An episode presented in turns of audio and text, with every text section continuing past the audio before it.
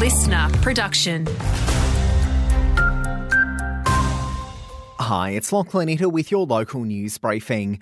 Cyclone preparations will continue today as communities from Mackay to Cooktown get ready for tropical cyclone Jasper. The Category 4 system is expected to weaken before it makes landfall, but could re-intensify. The latest forecast shows the cyclone turning towards Cairns.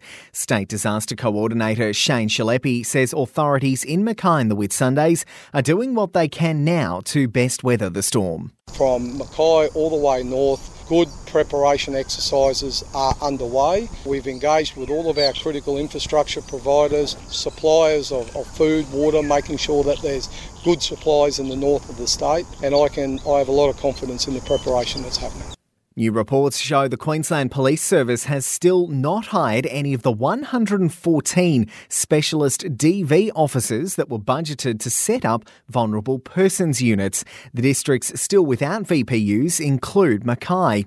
The call for change report was released in November last year. And the next stage of the Airlie Beach Boardwalk is reopening today with just one stretch still to be upgraded. The area between Shingley Beach and Whisper Bay Boat Ramp will open to the public with old timber replaced with a weatherproof composite material.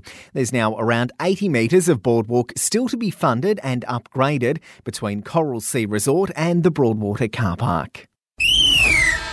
Taking a look at sport now, registrations open for the next local league season today, and there's a push for more women and girls to take up the sport. Rugby League Mackay District will field female teams from under 18s onwards using NRLW players Emma Manzelmann, Jasmine Peters, and Libby Surha to get the word out.